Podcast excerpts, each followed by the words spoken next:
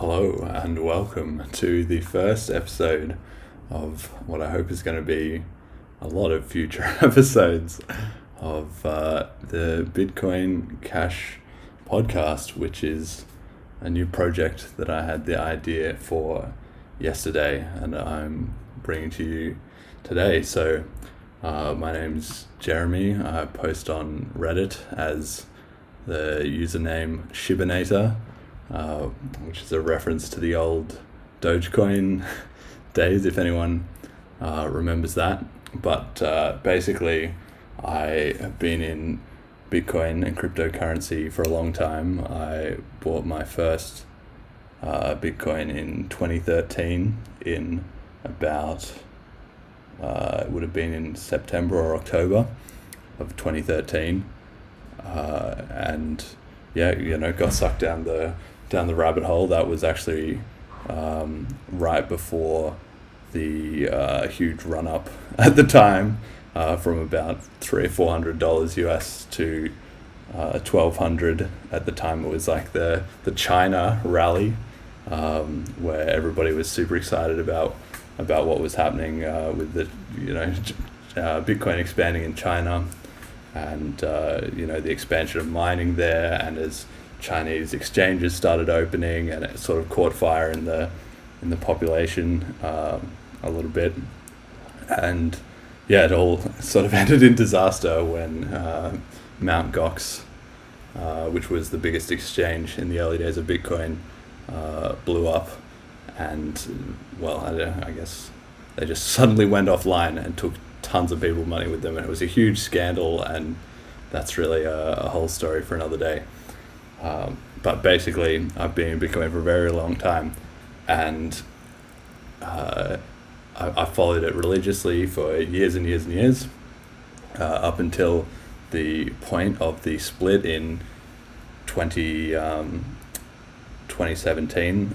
I think it was was was really where it reached the uh, fever pitch, the like late 2016, early 2017, uh, and at that point there was so much disagreement in the community that it split into two. Right, you have uh, what is now called uh, Bitcoin, but uh, maybe I should refer to it as Bitcoin Core. I, I don't know, uh, but basically there was that version of Bitcoin that carried on, and then Bitcoin Cash split off from from the, the sort of the main Bitcoin. Although I, I don't really like that term because in my mind, Bitcoin Cash is the main Bitcoin and is even or is the original Bitcoin as well. So even though Bitcoin Cash ended up with the um, having to like rebrand with the new name, the new logo, and everything like that, uh, a lot of people who support it, myself included, would say that that that that is the real uh, Bitcoin, but it's more just an accident of history. It didn't work out that way. Uh, anyway, so the upshot of all this is that I think that Bitcoin Cash is going to be the the global reserve currency one day, right? It's just it's Bitcoin has always grown exponentially from its beginnings way back when, and I don't see any reason that it's going to stop. Pretty much, uh, it just defies the haters every single time. Uh, but it's been a long and winding path to get here, right? And so up until that, there was that split in 2017, and as a result of that, I, I lost interest for a couple of years, and I haven't been as embedded in the in the Bitcoin scene until uh, very recently, when obviously the price is going bonkers again at the moment with Bitcoin Core BTC running up past um, like forty thousand US dollars, which is uh, kind of crazy to think, but I guess it was inevitable. So, uh, I so I, I looked checked back up in on on Bitcoin. I hadn't been looking at it in a while, and I started reading and all the old uh, narratives of of what was going on, and it was still there. And as I uh, you know got a bit back involved in the community, I made a couple of posts on on Reddit and everything like that, and I I realized that uh, maybe not back three or four years ago, uh, but definitely by now I'm I'm, I'm a crypto boomer. You know, I'm I'm I'm from the the old school compared to a lot of the people that are are now involved in, in Bitcoin, if they've joined in the last couple of years, they might not have as much context on the on the history and how it all went down, or maybe they're a more casual person in Bitcoin. I don't really know. Uh, in cryptocurrency generally, so as I was thinking about it, I sort of realized, you know, I, I think I could provide some some perspective on all that. And I was going for a run yesterday, and usually I listen to to a podcast when I go running, and I realized there wasn't really a, a podcast that I knew of uh, for for well for Bitcoin Cash specifically. I mean, there's a lot of YouTube channels where people talk about. Uh, you know, cryptocurrency or trading or whatever is the most like clickbaity topic of the day or whatever. But I don't think there was any thing that I knew of that had a good a good mix of, of, of like in detail uh, discussion of, of what was going on. And in cryptocurrency things change really fast. And of course there's yeah there's always something new. Uh, but a lot of it is is to me it's not about making a quick buck here or there you know the price goes up or people speculate.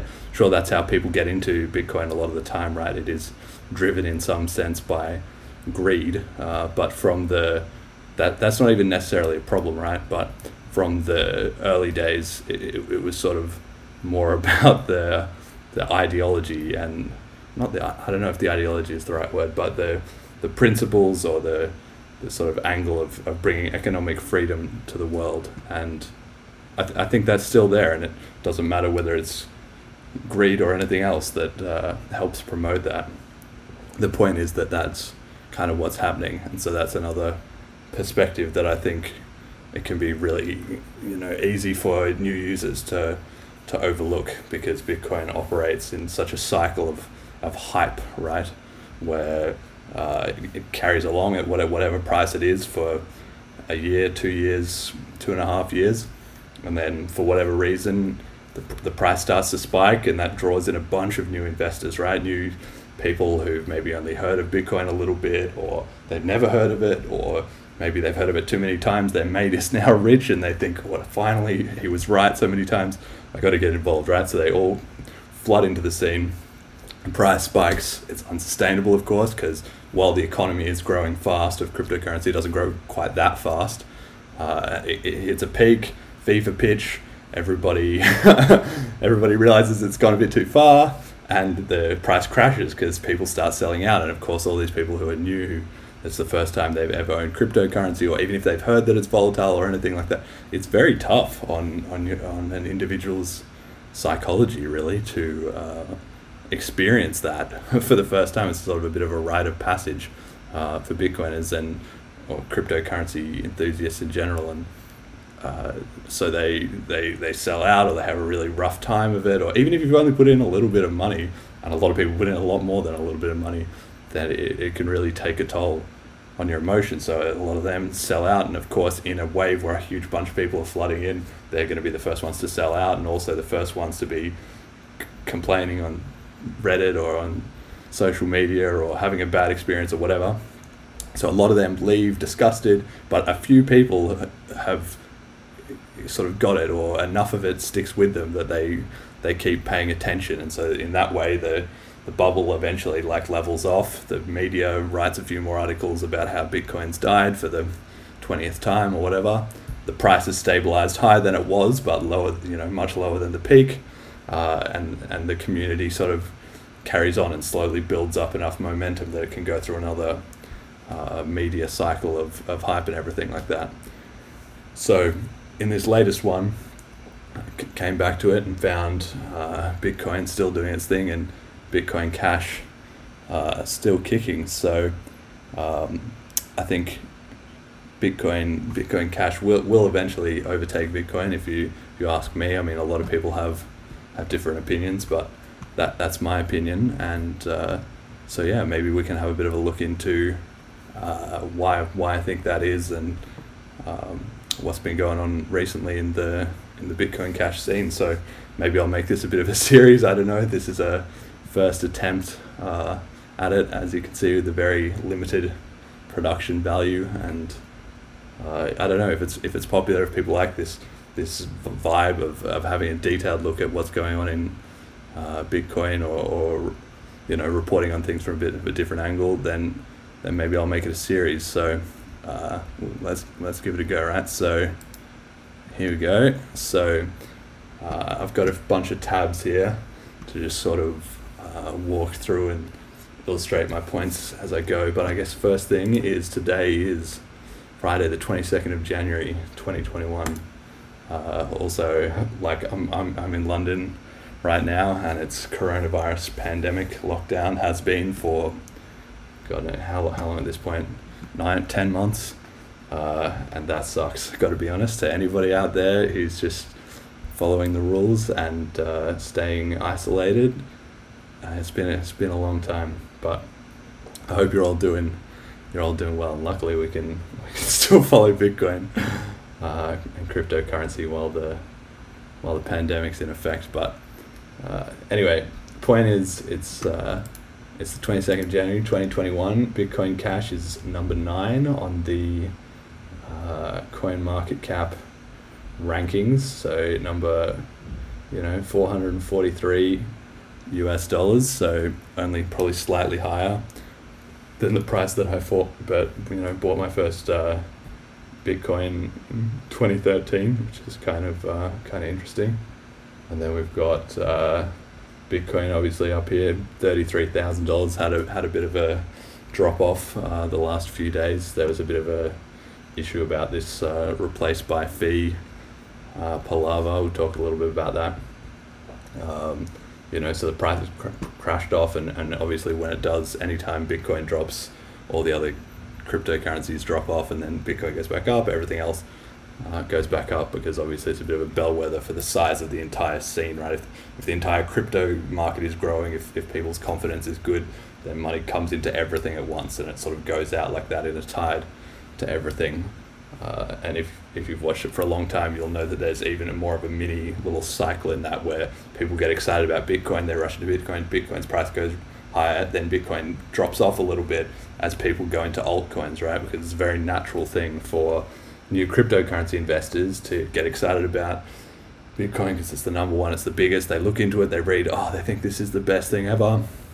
They're convinced, they buy some, then they do it for a little while, and then that sort of greed and that speculation mindset is going at full bore right so at a certain point they think oh but if bitcoin's good and if i can get make 10x or 100x with bitcoin well i could make 1000x on one of these other small ones right because you can just look at the the market cap of any of these and think okay look 623 billion half a trillion in um, in Bitcoin, right? That's a, that's that's a lot. Like it's going to take a lot of money for that to to shoot up. But you just find any one of these random ones down here, like I don't even know what all this is. Hedera hash graph. Okay, like never heard of that. Or Elrond. I don't know. Maybe some Lord of the Rings fans. Like whatever it is, whatever uh, little differentiating factor these altcoins, right? So there's Bitcoin, which is the, the biggest one. Everything else is an altcoin, right? An alternative coin.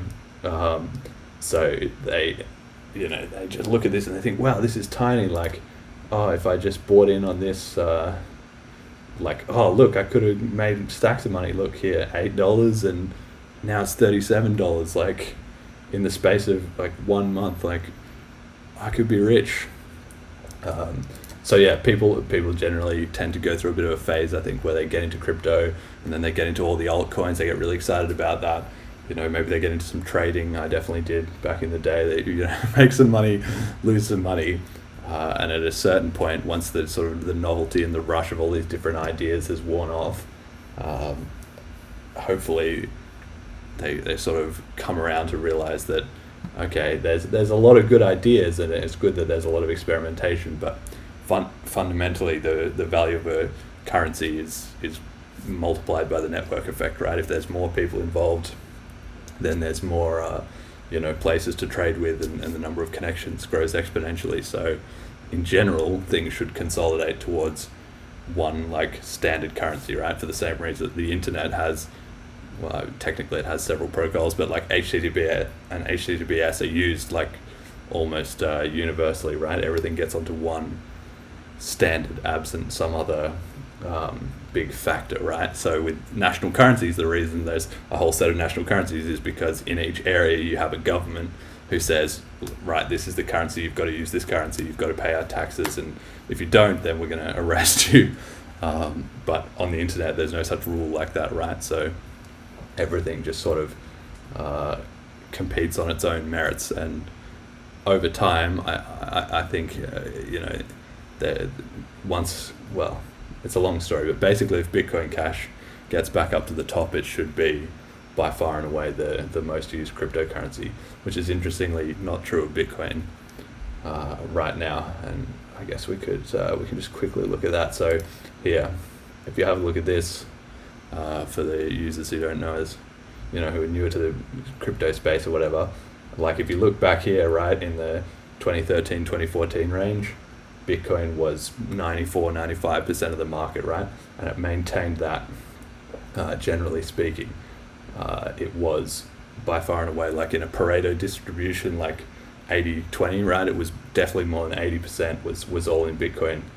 Uh, even when these other things like here, what do we got here? Like Ripple, you know, whenever this other stuff, Ethereum was, was getting big, it was still like by far and away, you know, Bitcoin was the was the main game, uh, which also changed here in like a, yeah the about the time of the fork right 2016 2017 um, that kind of change of new year and as as people were starting to get worried about bitcoin scalability well that's when people seriously like really really seriously started considering okay maybe we need some alternatives and since then you know then bitcoin shortly got to its lowest point here it looks like okay it's been down to about 33% the market and it's since uh, clawed back a bit of it, right? But it's not near the the dominance or the, the consistency of the of the market that it was at a certain point, right? So anyway, that's a that's a, just a very interesting uh,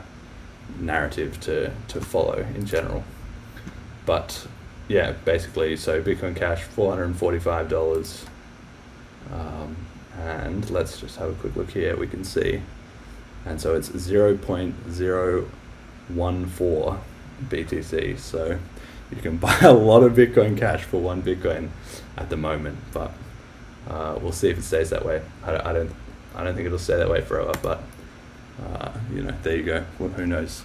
We'll see or we won't. So, uh, what has been happening in uh, cryptocurrency recently? Well, um, okay, I'm going to skip over these and actually maybe we'll, we'll start here. So, uh, one of the biggest stories from this week has been uh, this Bitcoin Core.org removing Bitcoin.pdf from their homepage. So, people who aren't familiar, this uh, PDF that they're talking about is this one, which is the Bitcoin white paper, right? So, it is the original paper that Satoshi Nakamoto, the inventor of Bitcoin published online. It was the very first thing before he'd even uh, you know launched the actual network.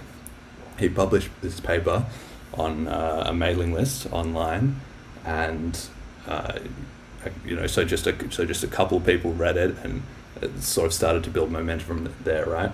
But this is kind of like a, a sacred text in the Bitcoin ecosystem in the cryptocurrency ecosystem, right? Because the original design that Satoshi put out was it was basically I'm not going to say flawless, but I mean I would maybe even say flawless, but basically it was a very good design, right? It was a, this was a revolutionary idea that had never been thought of before, and when it was implemented in the code that he originally wrote and then uh, built on by everybody else, it, it worked, right? It, it, it went it was super successful.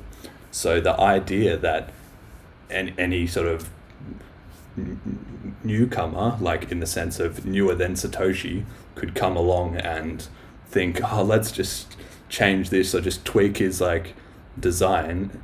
It was kind of like, yeah, well, you can do that if you want, but but then, you know, it's it's not the original, right? It's not it's not the it's not the the main the main thing. It wasn't like the brilliant breakthrough. It's maybe your version or your sort of remix of the idea, but it's not what the original intent was and for most people, the original intent got it right. You know, that's it's been phenomenally successful. Like it's it would be hard to deny, right?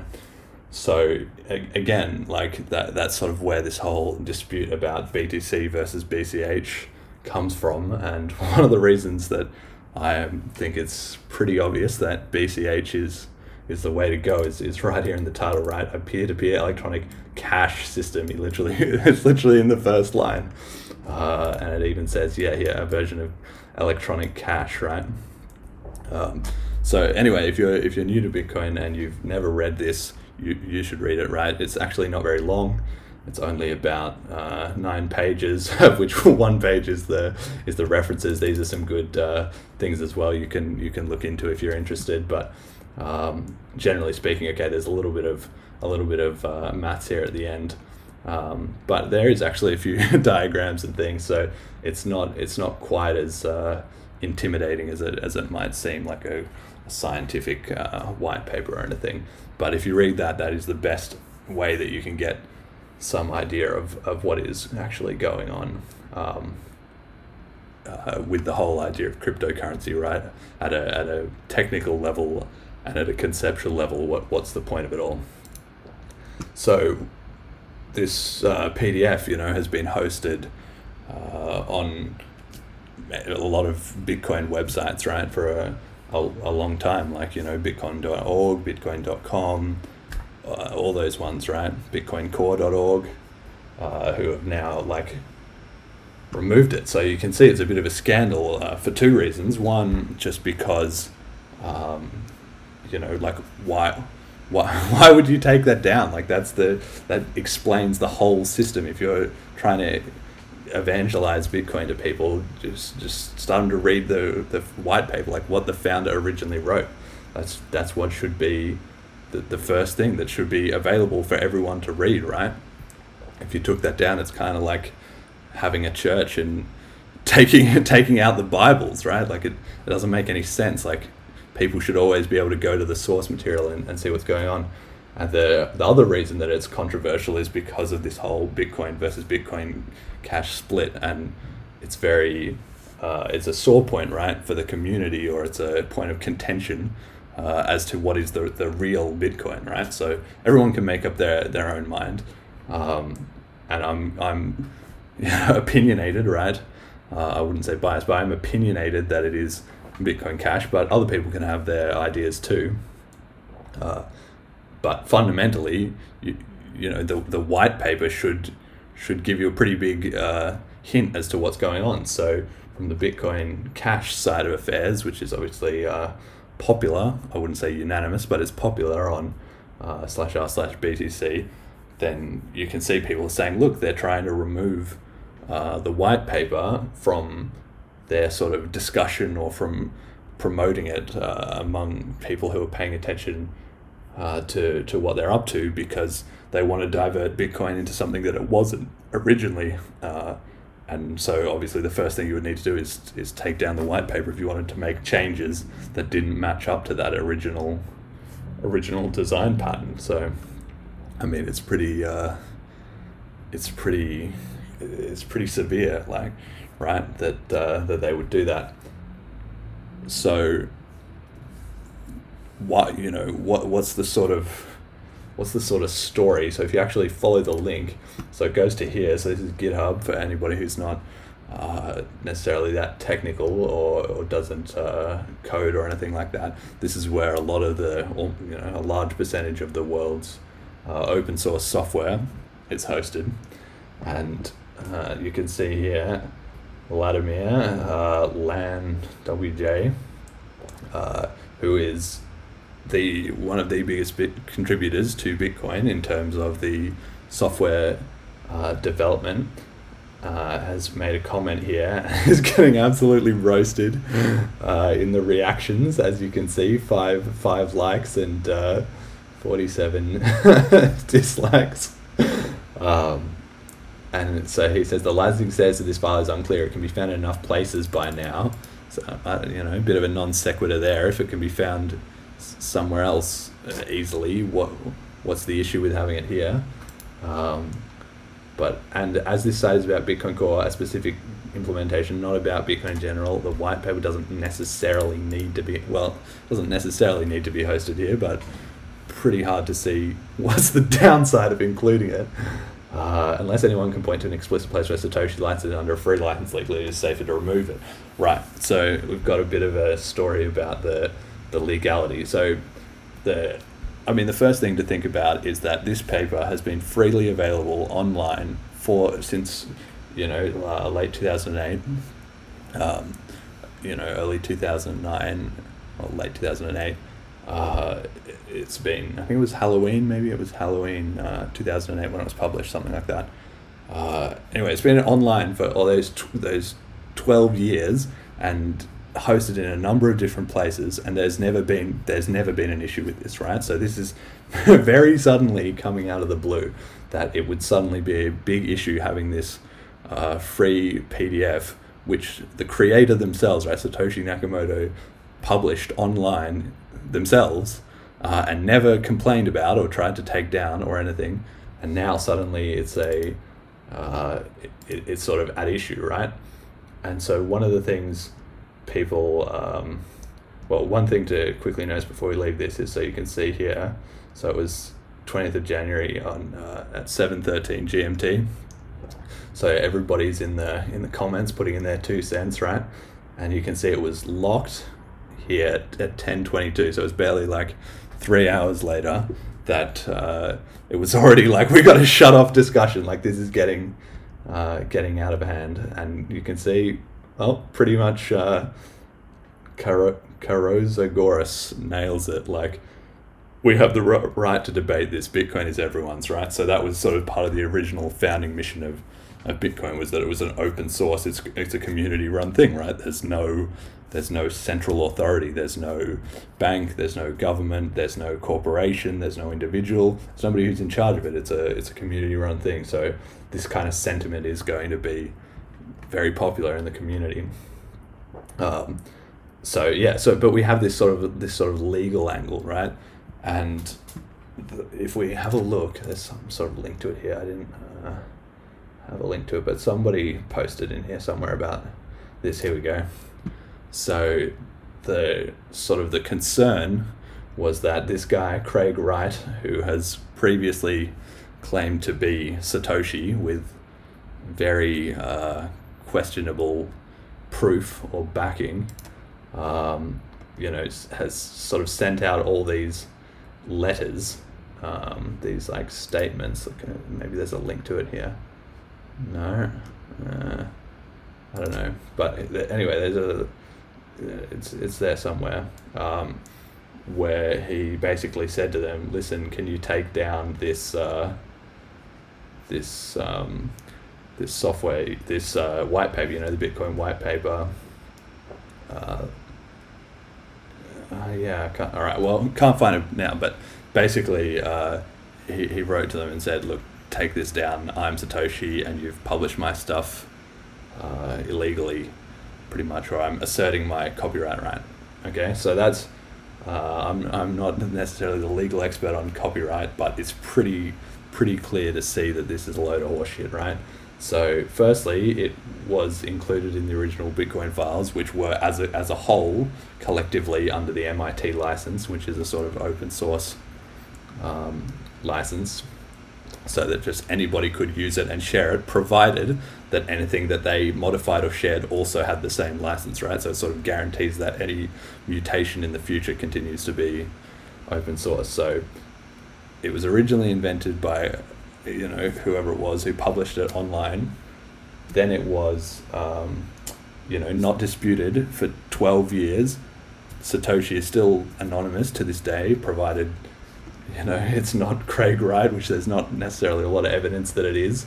Um, and yeah, it's it's just it's never been an issue. Suddenly now it's an issue, and even if it was, well, firstly, this guy Craig Wright, he'd have to convince everybody that he was Satoshi, which should not be a hard thing to do. If he was Satoshi, he could just sign a cryptographic message from the original Genesis block saying, My name is Craig Wright, and post it, and that would be essentially incontrovertible proof that, that he was Satoshi.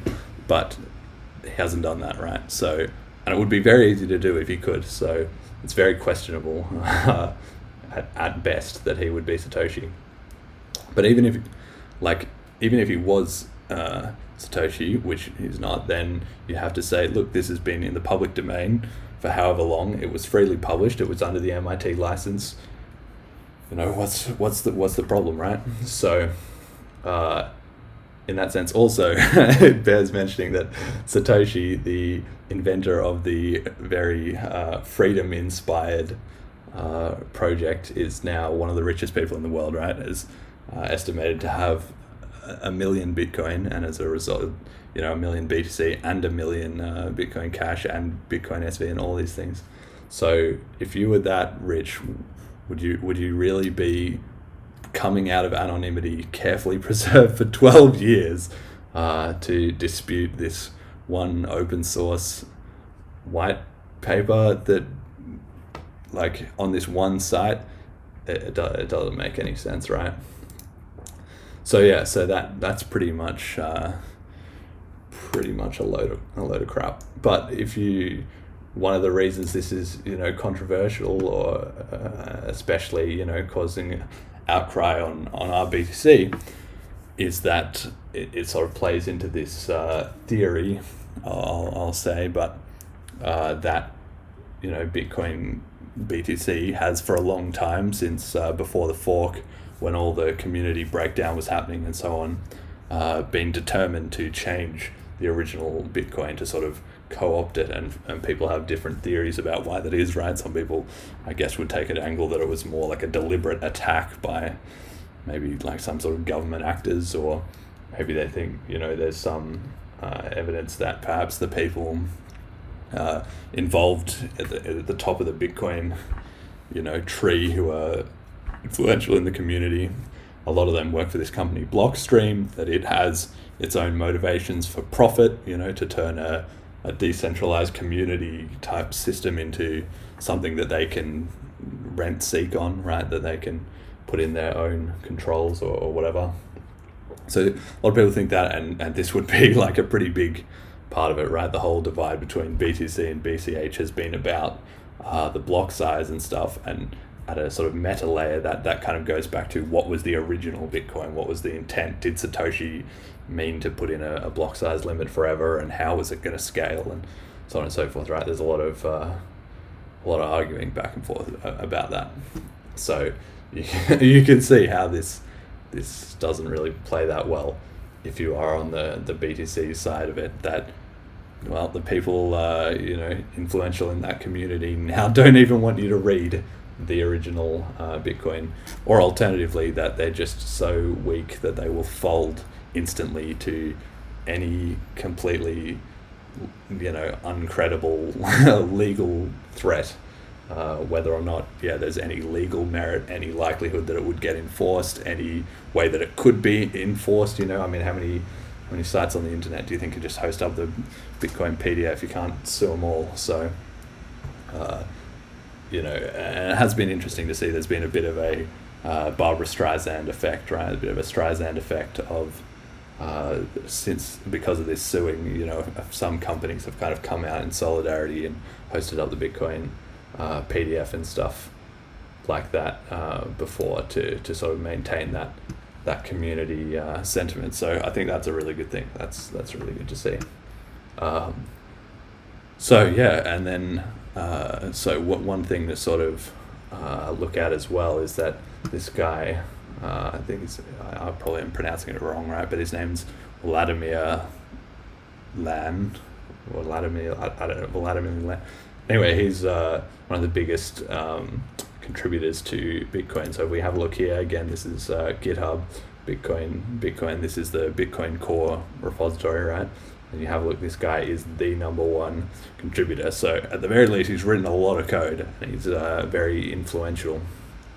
Uh, you know, and I remember at the time of the fork when the split happened, he was one of the sort of the main uh, developers who stayed with uh, BTC Core. There was some who were on the BCH more more side of it, or who just uh, left altogether. They just fed up. They'd had enough, and they just left. So like Gavin Andresen, who was the original uh, lead developer who, who got the sort of mantle was passed to him directly by Satoshi, and then uh, Mike Hearn, and then another guy called Jeff Garzik, and there, there was a few others, right? So uh, a lot of those people who were big contributors, big voices in the community, they split off with that fork or they left. Uh, but obviously, Bitcoin's a software project uh, at its foundation, so you need you need to have good devs who know you know it's very complicated uh, code and very critical, right? Any changes to it could could make a huge uh, impact on the on the whole network. You can't really afford to fuck it up. So it's very important you have good devs, but uh, this uh, Wladimir, he's been a he's been a huge contributor for a long time, um, since you know the fork and, and and before it, and he's sort of posted on his blog that he he kind of wants to step back a little bit and that he's had he you know he, he feels like he's way too much in the in the center of things and there's too much pressure and and all of that. Uh, and so yeah you can read his uh, ideas sort of uh, yourself for uh, what what he thinks. But it's very interesting that at this point he's you know decided that well the development's a little bit centralized which is one good thing that's happened in bitcoin cash right is that because there was that split they've got several different development teams whereas the btc the main bitcoin core they just have um, bitcoin core effectively. Uh, so you know but this this whole thing it just kind of it, it doesn't bode well right for btc if you have on one hand you have the developers like stepping back or, or realizing that things are getting a bit too heated and at the same time you're taking the the Bitcoin uh, white paper off your website this is this is this is not looking good here right? Okay so we've been, been through all that stuff. Um, okay cool. So uh, so if we just rewind you know back to uh, what I was talking about before um, that that's been the biggest story in the last couple of days has been that uh, that the white paper sort of controversy, but uh, the the other big story I think this week has been uh, it, it hasn't really been uh, discussed in these terms, right? But it's this idea of the flippening, right?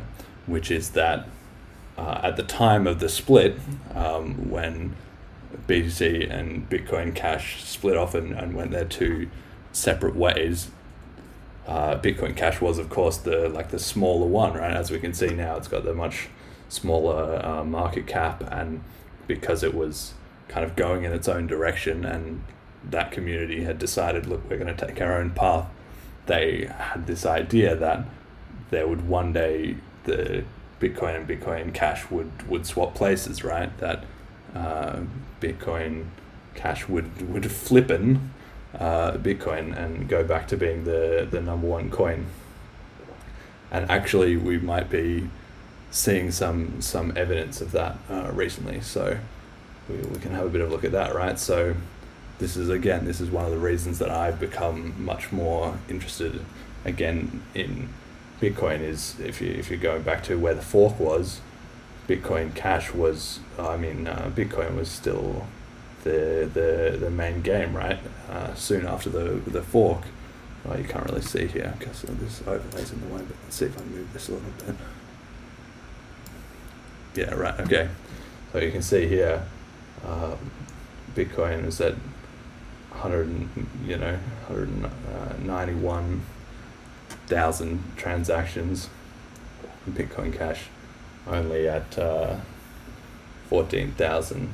Um, so really it is like the you know overwhelming majority uh, was still in, in BTC after after the split right not a huge percentage of people moved across or thought that the currency needed to support more transactions and, and raise the transaction limit so hang on a second right? So when you look at this, um, you know, this state of affairs, that that's the way it's been, right, for the last three years probably, uh, up until like very, very, very recently. like these these spikes here are obviously not organic growth in the community, right? That's uh, that's people testing the network or, or or whatever, but it's it's clearly not an organic growth. And then what you can also see is that even in that entire three years, Bitcoin has never gone over four hundred thousand transactions, right? So this yellow line was was way ahead, but it's uh, it hasn't got further ahead, right? Bitcoin used to be like this; it used to grow uh, exponentially as more and more users came on board, and as more and more people got involved in the currency. But because it's been stuck at that one megabyte cap, which was the the cause of the split, uh, it hasn't hasn't really grown since then. At least not in terms of number of transactions. So as the price could go higher, but the amount of utility uh, in terms of the number of people that can use the currency uh, each day hasn't, or at least that can use the currency each day without paying a lot in fees, hasn't hasn't really increased, right? So it's been, but it's been all this time, and then just recently, Bitcoin has exploded in in price, right? And as that as that cycle has started that I talked about at the start, where more people came in and uh, you know and looked at what was going on, well, they've driven the price up to massive highs, but they haven't actually created that much more activity on the network because it was already at capacity, it was already full. So as a result, one theory that at least that I have is that uh, instead they're sort of thinking, well, Bitcoin is you know pretty much unusable, it costs five or six dollars a transaction. That's ridiculous for a currency of the future. You know, how what kind of currency of the future costs five dollars to send a or more to send a transaction? Shouldn't it shouldn't it be basically free? Like even PayPal or a bank transaction uh, is basically free. Uh, even like a expensive international transaction probably you know only costs a couple of dollars these days, right? Like on TransferWise or Western Union or whatever, it's probably still not got you know humongous fees. So this uh, Bitcoin Cash has just exploded in, in transactions and really gone from look here we can see three hundred sixteen thousand to to twenty thousand, and this was only on December fifteenth. So this was two months ago, and in the last two months, Bitcoin Cash has just rocketed up, and so. I mean, it's, it's, it's up for debate. Like, why that's happening, but I would say that maybe it's it's finally time that, that Bitcoin Cash is is starting to come good because now that it's been this long that Bitcoin hasn't really implemented any good scaling plan. Well, can't last forever. Like if you if you're running a a bad uh, a bad operation, sooner or later people are going to start looking for or switching to alternatives, or maybe even more importantly, new users are going to come into the space not be that impressed with what they find and they don't have really any attachment or they don't know anything about this history or this debate. They just know about what what works or what's cheap or or what sort of makes intuitive sense right?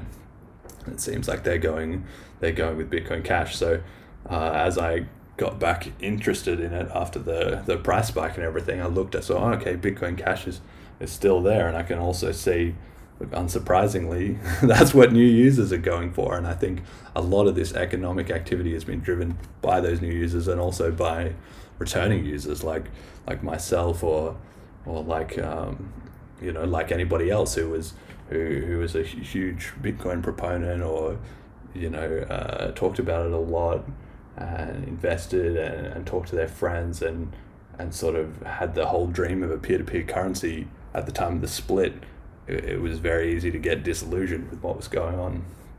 So I think as a result of all that, uh, you, you've got a lot of a lot of returning users like myself, um, and they're they're not really going to be interested in, in Bitcoin because nothing's changed in BTC. Look, they've still got the same flat transactions.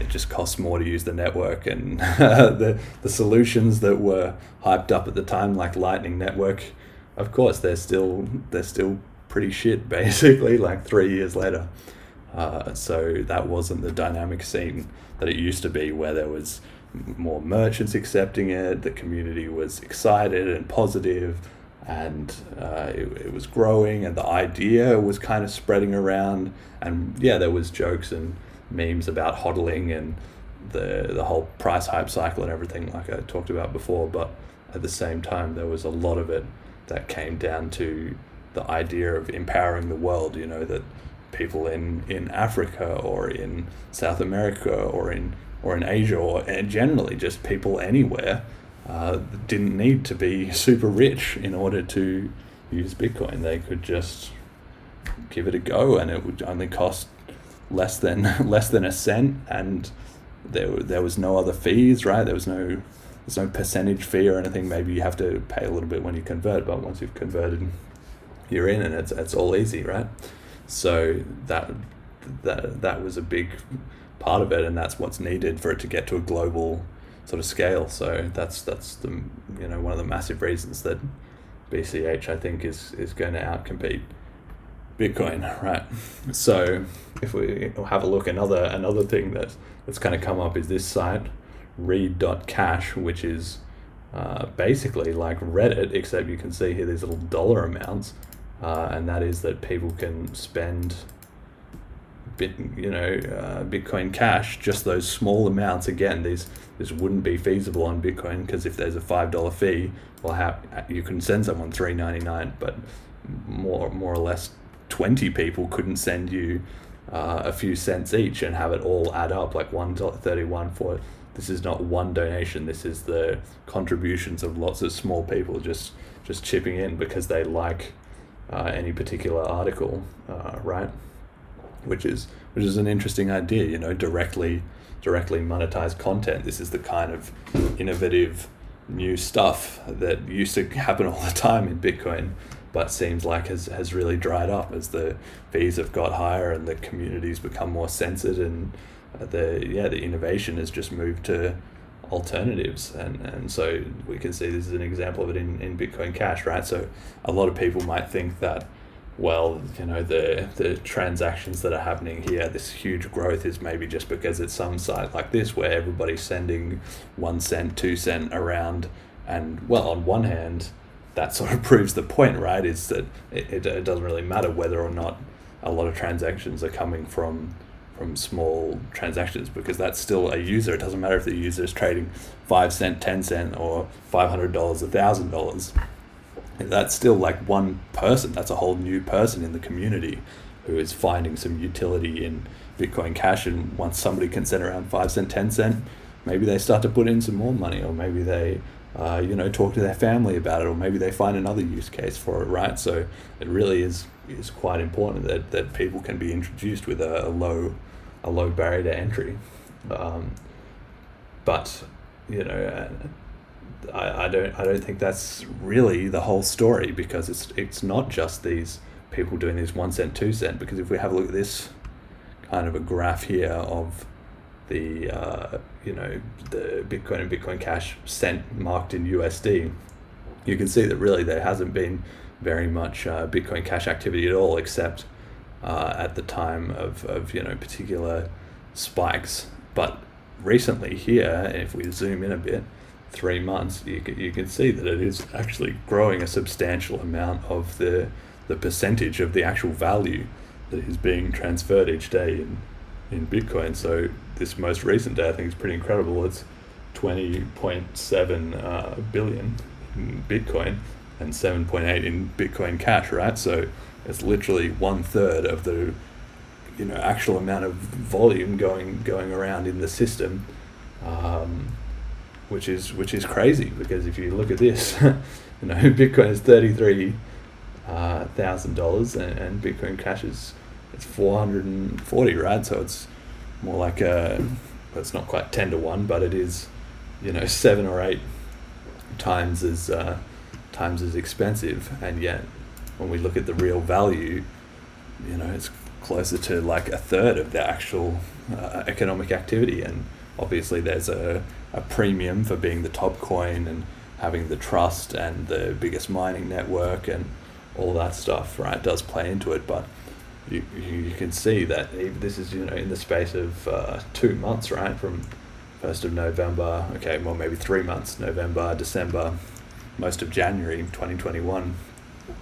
You know, the, this trend is is really is really changing, and probably if if we project forward in another month, two months, three months, who knows? You know, it, it might come to to the other way around, right? This uh, this transactions chart.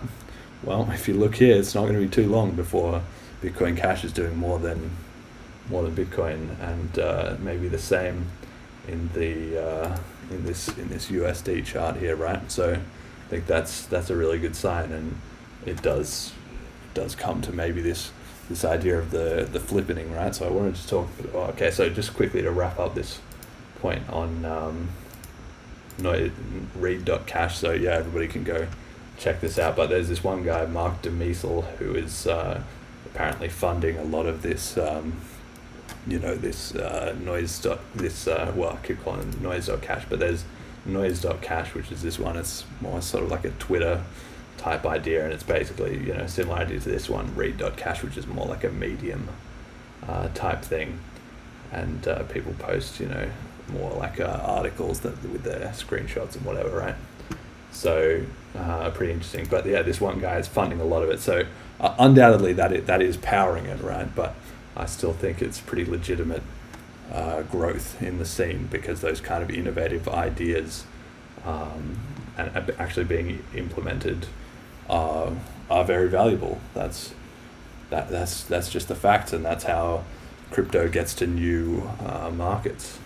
Right in the early days of, of, of Bitcoin, um, there was this thing called Satoshi dice, right, which is that you you could and you probably still can gamble on the on the blockchain just do what uh, was kind of like roulette, but you know where you just send in uh, a certain amount of money, you have a certain amount of odds, and you either you get a payout or you don't, right? All just happening on the on the blockchain, and that in the early days of Bitcoin, like I'm talking, you know, 2011 or or earlier probably that that was maybe 2012 that that was going on and it, it was huge and it helped Bitcoin grow right so this could be like the same thing for for Bitcoin Cash uh, and I, yeah, I did like this article. I recommend everyone go read this article about the Crypto Kitties moment, which was uh, when we looked at those this chart here of the dominance.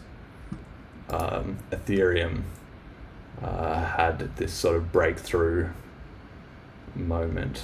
Where where is it? Where's the where's the chart loading? Uh, one of the when Ethereum really rocketed up and, and came into the second, you know, the number two spot and all that it was partly about they had this ability to trade these like cat kind of tokens um, here, you know, so this kind of thing went here when Ethereum was getting up to like 30%. Oh, no, no, no, hang on. No, not then. Back here, more this kind of uh, run up that you can see along here was because they had this this crypto kitties, you know, and people could trade whatever these like cat tokens. The internet loves cats, I guess. So uh, that kind of kicked off and and yeah it was just something new and unique that bitcoin was not doing and, and maybe it's sort of a similar thing with this uh, noise.cash so to the idea of this flippening let's we can have a bit of a look here. So i think this is actually where it all came from is right this idea of the fappening which was in 2016 or, or when you know uh, in the sort of lead up to when all this uh, bitcoin you know fork uh, discussion happened in the split. People were separately on Reddit uh, at this all these like nude pictures of mostly female, I think, sort of celebrities, but maybe there's a few guys in there. I don't know. Got leaked, uh, and so they started this subreddit called the Fappening. Uh, everybody jerking off to these naked, you know, celebrity pictures that had been released, their favorite movie star or whatever. Uh, and so then that that sort of led to the name, right? That was that was in the at the time that was a big thing that was uh, going on. So then in Bitcoin, you know, it was like the flippening. You know, everybody was was making like puns on this this name for when one cryptocurrency would would take over another. So it, it, it then sort of just became a bit of a general like saying, but obviously the most important metrics are the total market cap. So being uh, moving further up this sort of leaderboard here on CoinMarketCap here. Or maybe also sometimes people talk about the trading volume. You could like flipping, you know, Bitcoin Cash could like flipping Litecoin maybe because it's uh, six, you know, what is it? Yeah, what is this? Uh, six, you know, six billion, right? Uh, is that is that right? It's like million, a hundred millions. Yeah, six billion to like eight billion. Um, Litecoin or, or whatever, you know, so it could flip in it by getting more more transaction volumes, or it can flip in the actual transactions, right, which we might be seeing here with um, with the, you know the trend. So uh, when we have a look here, that that sort of plays into this idea, right, about how, well, is this actually realistic, right? That if we see Bitcoin Cash is so small compared to to uh, Bitcoin by like look it's thirty three thousand to like four hundred bucks, four hundred fifty bucks. Is that is that really realistic? And and the answer is is maybe yes. You know maybe maybe sooner than people would expect, right? Um, because when you uh, like the the theory of how it would overtake it, right, is either it can just slowly and steadily grow and have its uh, ratio increase of the amount of uh, Bitcoin Cash to Bitcoin until you know until it got past it just step by step by step. But that's less likely, and, and more likely is that in cryptocurrency things operate on on exponentials, right? Where things just go through a huge like bubble and, and suddenly things shift massively in a short amount of time. So at the time of the hard fork, um, where Bitcoin Cash split off, people had this this theory called the, the Bitcoin death spiral. And the idea was uh, around the mining network. So every two uh, every two weeks, uh, roughly, the Bitcoin network readjusts its its difficulty of how many blocks, or to reset the block time to be ten minutes per block, even if the hash rate, even if the amount of miners has increased or or decreased, right? So in that two week period, if a lot more hash rate joins, by the end of it, they'll be doing faster than 10 minute blocks and it'll need to get reset. And if a lot of hash rate leaves, then they'll be doing slower than 10 minute blocks and uh, it will need to get reset. And that reset is roughly two weeks, but it's denominated actually in blocks. So that means that conceivably, if there was, uh, if, if price, if like no, not price. If hash rate dropped out of uh, Bitcoin, obviously it's been going exponential, as most things do in, in crypto, but it's been going exponentially, uh, you know, for the last few years as there's been more and more mining farms set up and, and better and better technology developed for it, more ASICs and so on. Uh, it's been going exponential. But if it if for any reason this hash rate started to drop off, it would slow down the speed of the blocks from 10 minutes maybe to you know 11 minutes or 12 minutes and then as it as it got slower the fees on the bitcoin uh, network so if we have a look here so it's currently median fee of, of 571 uh, this is a really good website by the way uh, transaction street uh, txstreet.com. People should people should check that out. It's, it's it's really good. These little South Park characters. But anyway, the fee is is five dollars seventy one, right? Uh, on on a, like the median. So if if the blocks slowed down, even if the transaction the throughput stayed the same. If the, if the blocks were slower, then you can have less transactions in the amount of time. So the fee would would rise because people would have to bid more and more to get their their transaction done faster, right? But if we if we if that trend then continued, if as the hash rate dropped off, uh, then the fees would go up. Then that would make it harder and harder to move Bitcoin, and then in theory the the price would start to crash too, right?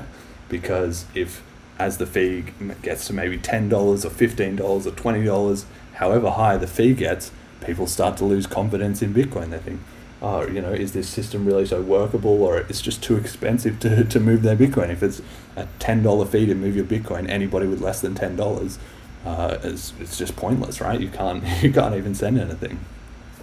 So then, you know that that price could crash, and then that would lead to the miners turning off their their machine. So then the hash rate falls further, and it you know becomes a vicious cycle, right? The the price falls, so then the hash rate falls, so then the fees go higher, so then the price falls, and it could uh, expand like you know it could uh, continue on like that, right? So that that was the theory that Bitcoin Cash proponents had at the time of the fork that that that that is what would happen, and it would lead to Bitcoin just exploding in a mess as everybody switched over to Bitcoin Cash.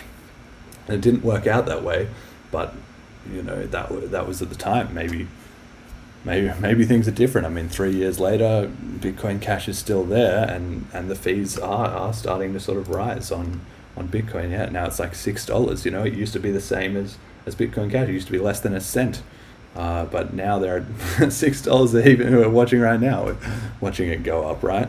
Uh, and the backlog of transactions here just just keeps getting uh, bigger and bigger over time.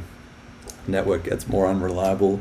New users aren't aren't joining so it could, you know, it could it could potentially happen.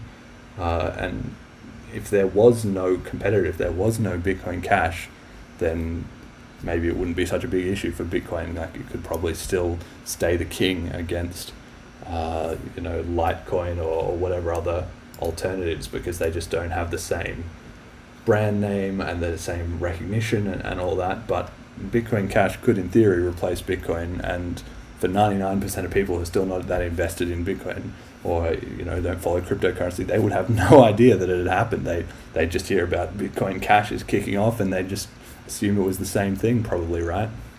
So if the miners uh, if the miners if the if the price drops on Bitcoin, the fees and the fees get too high, uh, and the price drops, and the miners, if they if it's less profitable for them to mine Bitcoin, then they could mine Bitcoin Cash instead, right? That's the whole point. That it's the it's the same. It was the same coin originally, so they the same mining hardware works on both ones. So they could switch over and potentially it would be a feedback loop, right? The, so that can either happen by Bitcoin Cash's uh, hash rate dropping with the price dropping, or it can happen the other way around, where if Bitcoin Cash suddenly gets a huge surge of community interest, um, then you know, then miners will switch over to it if it's more profitable to mine on Bitcoin Cash, and then maybe that creates more community, uh, you know, hype or excitement, and so the price goes higher, and then more hash rate switches over, and then as the hash rate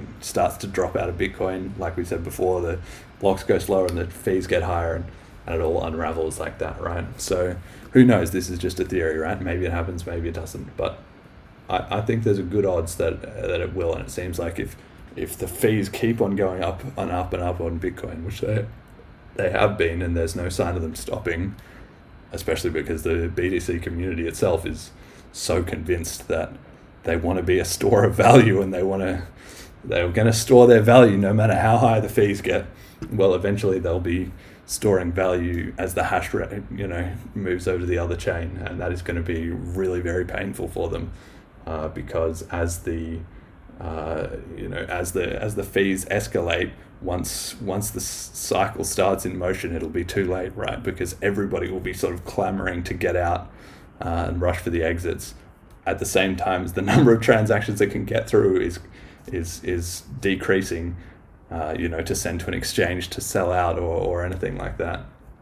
Um, you know, it, it would be it would be very very painful, right? Um, so let's see what other. Uh, things have I got here? Yeah, so this sort of hash rate. I mean, as you can see, you know, Bitcoin Cash uh, when it all started, you know, it was sort of had a, a, a some notable percentage, but it's since dropped off uh, because the hash rate tends to follow the price, and the price in BTC is is way higher and has been since the fork, mostly in my mind uh, because of speculators, right? That the actual adoption of Bitcoin started going backwards about the time of the fork because uh, it stopped being as usable as it was, and the community was split, and there was too much arguing and toxicity. So you know, merchants stopped accepting it, like at different stores where you could buy things, and a lot of people who were sort of so-so on on cryptocurrency that I knew around me, they were, oh, yeah, I don't know about this, right? So uh, since then, you know, Bitcoin has had the benefit of retaining the original name and the original logo and the original exchange ticker of BTC, which is huge because for most people who don't know necessarily one way or the other, that that can sell you right there, right? Bitcoin Cash, oh, it must be just be this knockoff or, or something like that.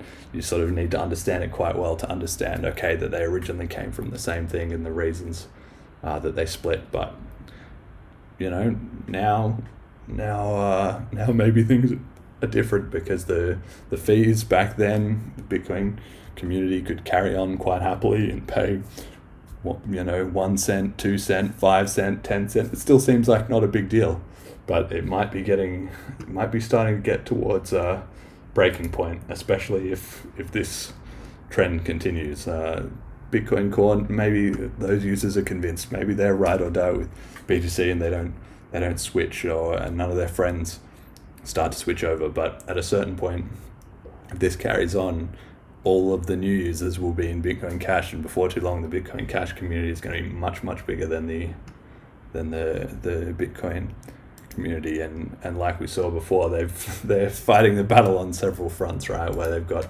the development community starting to get so so. You know, they've got a lot of censorship of their own uh, community with their Reddit has um, their CSS has been changed, right? So that you can't see to hide uh, deleted comments. There's a, a, really good article here called A Brief and Incomplete History of Censorship in r/Bitcoin by John Blocke. So if, if you're not familiar with all of that, you, you can have a look at that. But it's just very uh, ironic, you know, that from this community that came out of freedom and it, it's the same story as the, the white paper, right? That was mentioned before where it, it was originally all about, you know, being open and sort of libertarian, embracing freedom.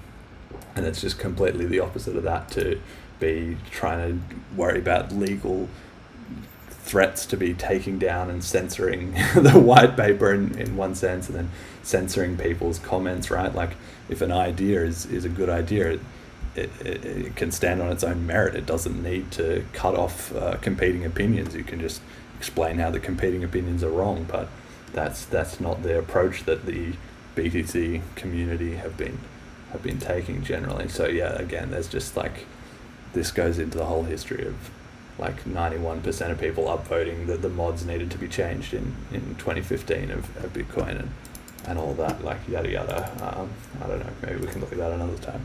But that's, uh, that's, that's pretty much all I had uh, for this uh, first episode of the podcast. So uh, hopefully you enjoyed it. And, uh, you know, I'll be posting this on Reddit and whatever. Everybody can can leave uh, feedback. I mean, you can send me a, a tip with a bit of uh, Bitcoin Cash if, if you really enjoyed it.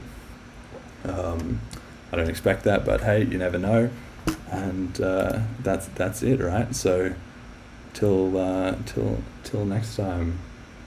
Uh, may your fees be low and your private keys secure.